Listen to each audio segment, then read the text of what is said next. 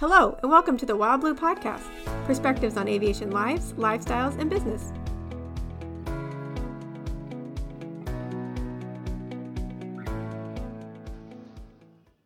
Hi, Chris Kirk here at Wild Blue Aircraft Sales, along with Todd Mitten, and uh, good to have you joining us today for uh, Into the Blue number three. We want to talk a little bit about aircraft ownership and some of our experiences of owning an airplane, some of the good, some of the bad, and some of the things that you can expect. And uh, you know, if uh, if you have something different that you'd like to share with us, we'd love to hear it. But Todd, uh, again, glad to have you here with us. And uh, I know that you've been a an airplane owner multiple times. Uh, I'm just curious. I'm not even sure I know the story, but uh, what was the first airplane you ever bought?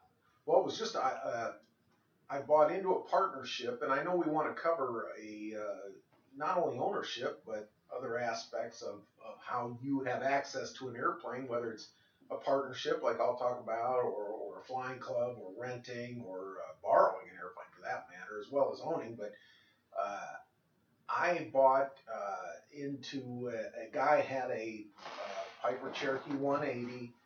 Seemed like the right airplane for me because I was looking ahead toward teaching my son how to fly. And so a Cherokee 180 is an airplane with some good capability, but also simple to operate. So uh, that's how I initially got into uh, aircraft ownership. And that was back uh, probably in 2013, I think, something like that.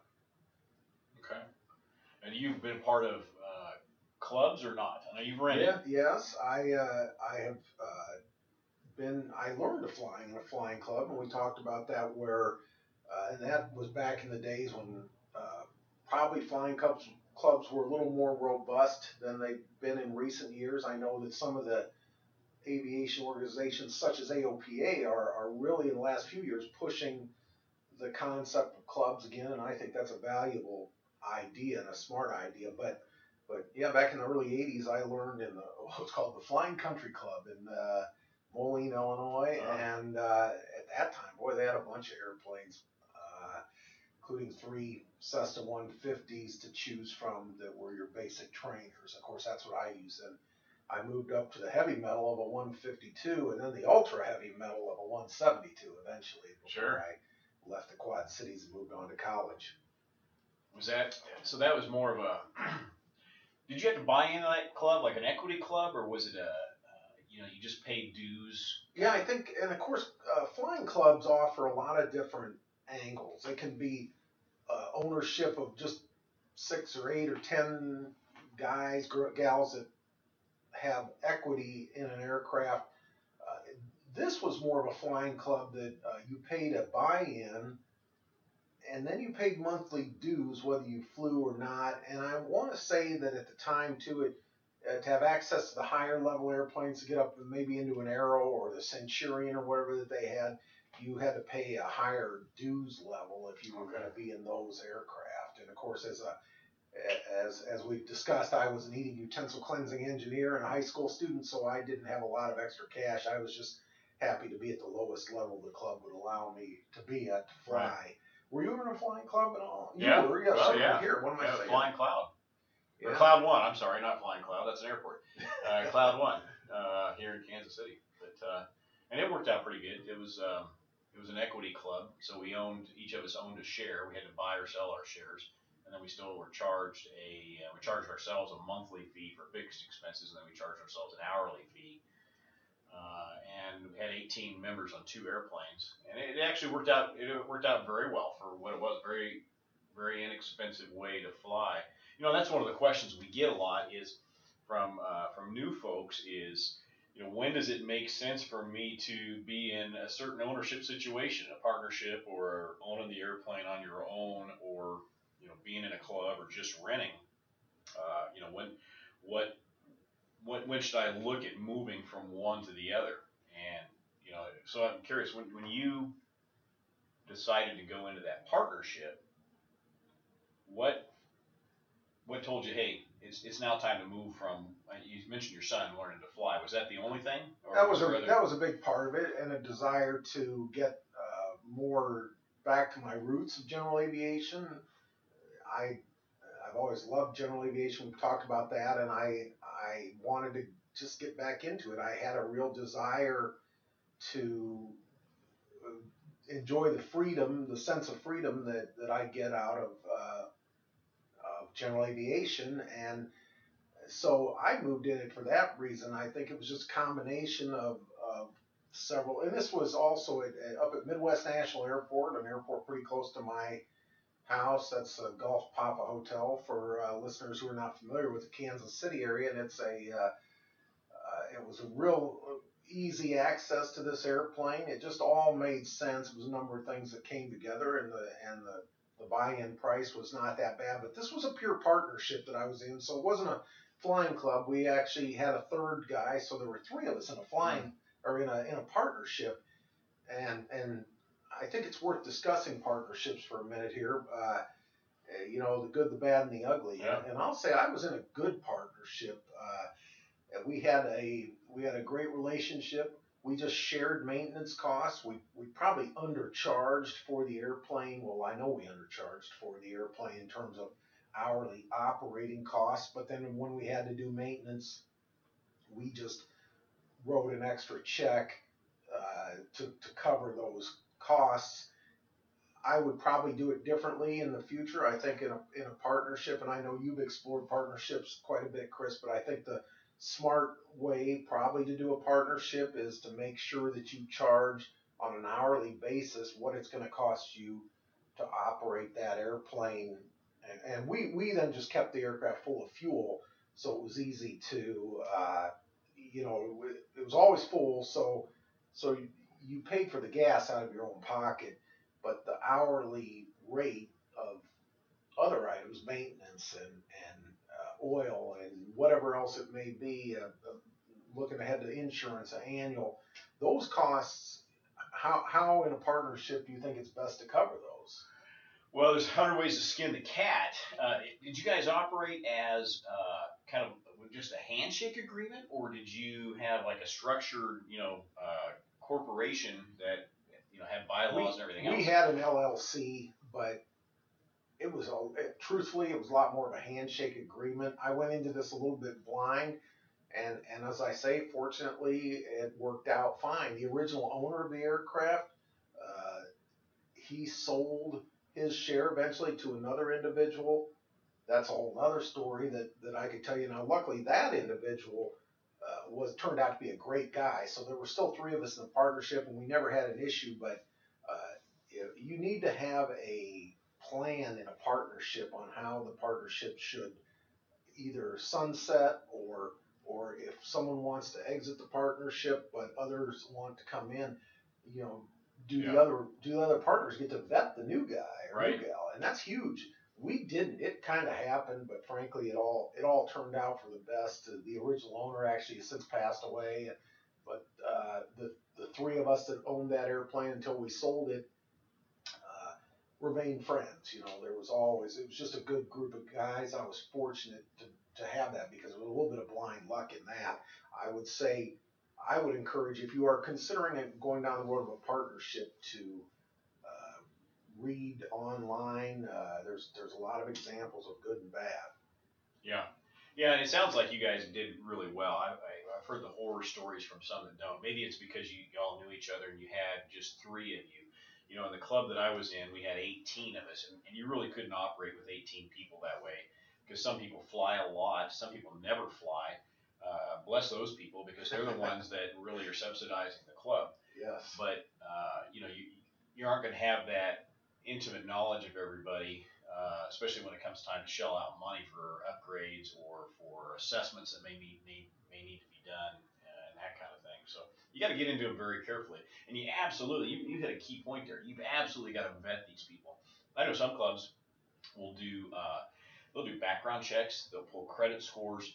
You know, they'll do any number of things to get an idea of what they're getting into with this person, so that you don't end up with a deadbeat on the rolls, uh, because then it's it's very hard to get rid of that person, uh, especially if you don't have Absolutely. a way, you know, a way you already got set up to do it. We had a way to get rid of those people, and and most of the time, uh, it was just simply a, a, a matter of you know those people just having a bad point in their lives and they couldn't afford it or something. Um, but we had a way to get money back into the club and, and make the club whole again after we sold their share. And we are kind of talking partnerships and clubs almost interchangeably because Yeah. there is a level there where where you could make it interchangeable. You might though just be in a partnership with just two people. It just reduces your overall costs and and many people do not fly their airplane. Most people don't fly their airplane three or four hundred hours a year, but the airplane could be operated like that. So, uh, you know, that's partnerships make sense to to reduce it down to the level the, the number of hours you fly per year to reduce that down to the level you need it, but the airplane is still available for somebody else. A club eh, eh, can vary in so many different aspects. It can it can be a very large, almost a rental style with a little bit of a discount. Right. You agree? Yeah, Some of those big cities have that. Well, we've got a couple here that are like that. Well, that's probably true. Yeah, I, I was thinking even like I mean I, I remember one time being out at Denver Centennial Airport out there.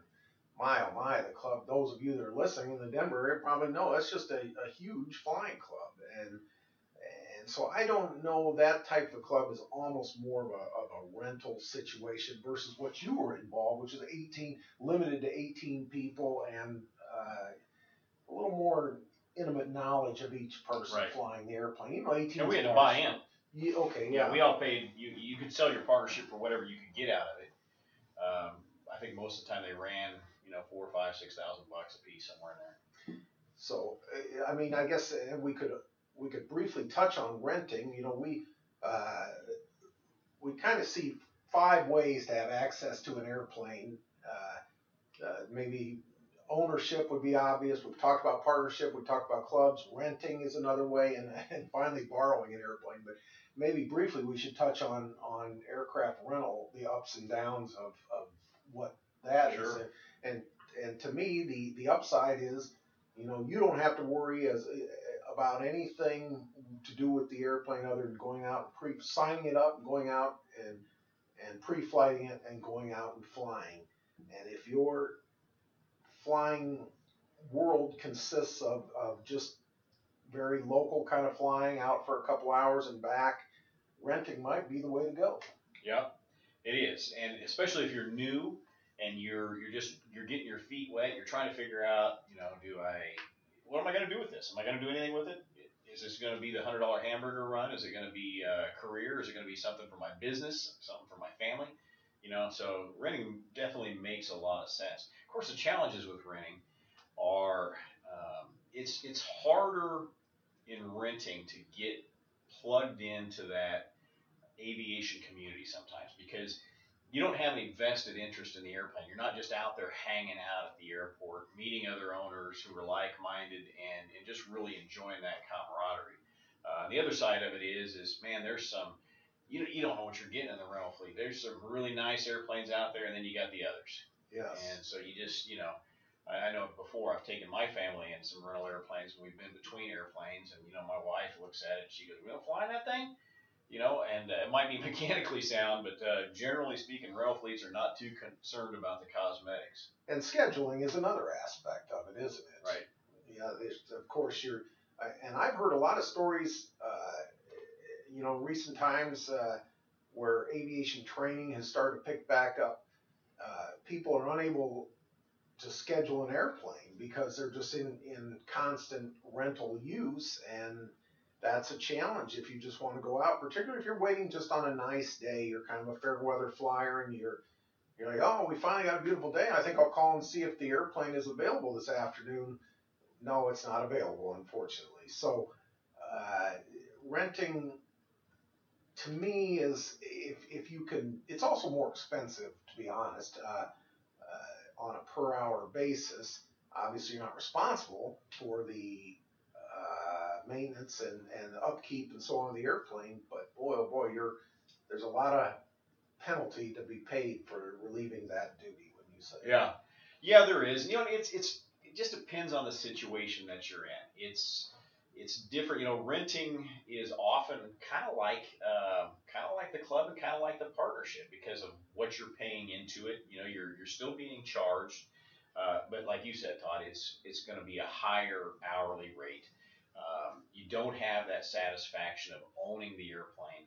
Uh, it kind of becomes like the rental car thing. You know, you drive it as hard as you can because you know you're turning it in at the end of the day. Uh, and so there, there's just some challenges there. Uh, you know, to get one of the white elephants out of the room, though, people often ask us, you know, at what point should I buy? And, and let's just, unless you're using the airplane for business, uh, there's generally no point that it makes sense or, or there's any justification to own an airplane. Okay, rarely does that happen. So if you're trying to get to that point, it's like perfectionism. You're never going to get there. So just give up on that idea.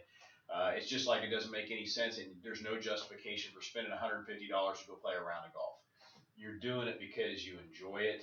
You're doing it because it, it uh, brings you some sense of satisfaction, gets you out of the house, makes you, you know, challenges you maybe. Uh, lots of other residual items there. But, um, you know, Oh, but you make a good point. Do we do, uh, yeah, I, I wouldn't tell anybody it makes sense outside of a business purpose, and and and we'll get to own, you know, but we'll tell you why it's worth owning an airplane. If, uh, to, to yeah. I will tell you. and I Well, yeah, you what will is it? I don't hear it. I don't You're saying, man, uh, and uh, to me, the satisfaction of, of owning an aircraft. I mean, uh, first of all, just the availability. I know who flew it last. I know where it is. Isn't I- it nice to get in your airplane and the seat's in the same place it was last time you were there? yes, I knew that guy, and he left his headset there Yeah. for me. Uh, there are many advantages that are the, that that are practical in that regard. The pride of ownership is there too. Uh, not everybody is going to enjoy cleaning an airplane, but a lot of us do. A lot of us like being around it. It, it, it feels good. It feels good to. You brought up a great topic that you could talk about. This uh, just being at the airport uh, in a hangar. I mean, Yeah. Well, you know, like you say, cleaning the airplane. I, I like cleaning the airplane. I like my airplane to look clean. And, and you know, uh, it sounds kind of silly, but to me, it's kind of relaxing at, on some level to go over to the hangar, get on a creeper, put on my safety goggles, and get underneath the airplane and, and clean off the oil residue. You know, uh, I, I don't mind doing that occasionally. And, uh, and, and, you know, what happens nine times out of ten? Especially if you get the hangar door open, somebody comes walking by, Yep. and you either you know strike up a conversation, you BS with them a little bit, maybe it's somebody you've never met, and that's fun. You know, you can talk about their airplane and probably get a chance to walk over to their hangar and check theirs out. And and not the cleaning it's why we own it, but that's uh, because then the, the bigger thing is to be able to go out and do what you want with it. I think it, you know, and if you want to take the airplane for a week somewhere, well, that's up to you. You can take it for a week. There's no, uh, for example, renting and clubs, and and to a degree even a partnership, depending on the scenario of the partnership. There's a real obligation to get that airplane back for the next guy. Right. And if you're the outright owner, you're the next guy. You're the next guy. That's right. You're the one that left the messy, uh, uh, you know, food mess in there and, and didn't clean it up, and you're the one that didn't top off the tanks, and you're the one that didn't wipe the bugs off the windshield, and uh, Although I have to admit, in my RV8, one of the nicest things is I don't, if I want to go out and fly it for a half hour, I don't have to go straight to the fuel pump right. and, and go fill it up again. That's because, uh, and that was, I mentioned early on, we talked about the partnership of the Cherokee 180, and I, I mentioned that we had to keep the tanks full. So if I went out for just a short period of time for some reason, a very short flight, well, I had to come back, go to the fuel pumps, Right. fuel my aircraft up, and then restart it, taxi to the hangar, and put it away. And uh, sometimes you've had a long day of flying, you're not just a short flight, but a long day of flying, and you're at the point where you just don't want to go fuel the aircraft. You want to be home. It's starting to rain. Right. Who knows? That's So, exactly right. Just put it in the hangar, be done with it, and I know that when I come back out there, maybe I've got a some spare time, Mhm. and I can I can just clean it off And You know, I was just sitting here thinking about this, and um, I- I'm gonna I'm gonna uh, lift my wife up here a little bit. Uh, I've got your spouse, husband or wife, they, they've got to be in on this with you. Uh, it makes it really difficult if they're not. And I we deal with airplane owners all the time and a lot of times they're using them for business, so it's not that big of a deal. But if you, you know, if your significant other is not, uh, doesn't enjoy aviation, uh, really has no desire to go flying with you anywhere, uh, I think you're gonna not get as much out of your ownership experience. Wouldn't you agree? As Well, I would, uh, and I would also say though that that doesn't mean maybe your spouse does not care to fly like you may really, you know, you you may be so interested in aviation that you're willing to listen to us on a podcast talk about flying, but your spouse is not into it at that level. But as long as your spouse is supportive, understands your aviation is your outlet, your interest, or whatever, I think it's a funny thing. We all, as pilots, many of us anyway, really have such a strong sense of, of love of aviation that uh, you can't necessarily expect your spouse to have that, but your spouse can still be supportive. So, yeah. and uh, And they may find over time if they fly with you that they want to maybe they want to pursue it a little bit more. Maybe they want to to do that. You know, exactly. uh, Wild Blue as a company is sponsoring a ground school uh, right now, and uh, we've got 12 folks that are involved in this on-site. We really wanted to do something that you know brought people together. So this on-site ground school, and it's interesting because we've got uh, we've got a father-son that's doing it. We've got a, a lady whose husband is a pilot, and she's wanting to get into that herself. Um, you know, we've got a couple of kids that uh, have kind of expressed some interest. Their dad is a friend of ours, and he flies professionally. Uh, my wife and daughter, they're taking it. Um, you know, we've got uh, some other folks in different stages of their life that a lot of it has rubbed off from somebody else, and so you know they may not be interested in it right now, but as long as, like you said, Todd, as long as they're supportive of you, uh, it, it will go a long way. What uh, so that's a challenge. What other challenges are in aircraft ownership that are unique to ownership more so than you would have to worry about if you were renting or in a club? I have some thoughts, but I'm curious Yeah. what you have. Well, I'll tell you, I think the biggest one, and we see this um, as not only people initially buying into an airplane, but when they get ready to sell it, and that is kind of, uh, I won't call it a budget, but as much as their, their financial wherewithal. And some of that has to do with their ability to pay for it, and some of it has to do with their willingness to pay for it. So we'll see a lot of folks that'll get into an airplane, and they, uh, you know, they're stretching themselves you know, and man, the buying of the airplane is the easy part. It's the ongoing expenses that you've really got to know ahead of time before you do that because you might very well be uh, able to buy that airplane, but you may not be ready for the you know the ten to fifteen or twenty thousand dollars of, of annual expenses that that airplane may entail. And, and if you don't have the willingness, maybe you have the wherewithal, but maybe you don't have the willingness. And so now, you know, things start getting deferred, and then you get ready to sell it, and all these things have got to be brought up to speed, or they're they're identified in a pre-purchase inspection, and and you don't understand why why that pre-purchase inspection is costing you so much money. So uh, I think you got to have your head wrapped around that. really and, and we have really seen that in our business, haven't we? Yes. Uh, that uh, that does happen. People put it off, and and at the end of the day, if you're an aircraft owner, you're, uh, I mean, if at all possible, you're better off to maintain it to the best of your ability because it's just or recognize that the value of that aircraft is going to decrease or the expenses you're going to have to meet to get it sold are going to only increase over time. And, and ownership provides other maintenance is just a huge one and i was definitely i was thinking of that as you said it too it was a good discussion. And i would say too you're also responsible for a lot of sidebar things that you don't even think about like uh, uh, if they're going to redo the taxiway in front of your hangar what are you going to do it's your problem now you're going to let your airplane sit in its hangar for six weeks untouched or you're going to have to come up with another plan on where to move it to so uh, Sounds like you might be intimately involved with that right I now. may be, yeah, somewhat involved in that, and and, and I, I should share the letter to understand why it was completely confusing. But anyway, uh, I will say that uh, it, there, the point of the ownership discussion is that you are responsible for uh, making sure it gets to its annual inspection on time, making sure that the uh, a lot of the other aspects that you wouldn't have to think about otherwise are are taken care of. It all falls to you, but you know what? That's worth it in my in my mind if if it's possible to afford and we uh, of course love owners because that's a, a very close uh, to our life here uh, in Wild Blue. But uh, one other, uh, and we should touch on it before we finish up. Uh, maybe you can borrow an airplane, Chris. You got any friends that let me borrow an Yeah. airplane? Can I borrow your airplane since mine's blocked in a hangar right now? Well, you are on my insurance, so uh, we got that. But uh, you know, the borrowing is is certainly a possibility. What's funny is when I was at KU, uh, after I graduated and started working in maintenance at the bank there, which was just a fantastic uh, bank uh, job between uh, college and going to pilot Sure. training. Is there was a guy over there. I won't bring his name up, uh, but he super guy, and he had a son. He was a stockbroker he had a son that was going to the Air Force Academy, so he bought this old Cherokee 140, right?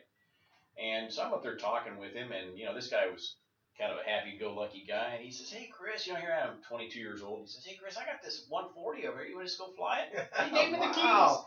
You, You know? can't beat that. And so I flew. It. I didn't put a lot of time on it because I still couldn't afford the gas very much. But you know, um, so that's that's one option if you got somebody that you trust, and that's the big thing. And you know that they're going to take care of the airplane the way you would take care of it, especially if you're not flying it very much. Definitely a viable viable way to go. Sure, and uh, it does entail some risk though, and and we could talk on this topic for hours. I think of- of, ownership versus partnership versus clubs versus uh, renting and borrowing. But uh, if you'd like to discuss with us, Chris or myself, Todd or or Mac here at Wild Blue, these topics or or other aircraft topics, or want to uh, ask us about an airplane, airplane that we have for sale, check us out online, flywildblue.com, or give us a call, 816-479-2723. Chris, anything else today before we... Nah, that's that's great. I mean, we can go down a lot of different uh, avenues on this, and would, would love to. And uh, we're just trying to make this less about sales and more about just having fun and enjoying uh, enjoying being around general aviation. So thanks for listening. Thanks, folks. Have a great day. Thanks for listening to the Wild Blue Podcast. Find us online at flywildblue.com. And don't forget to subscribe and share.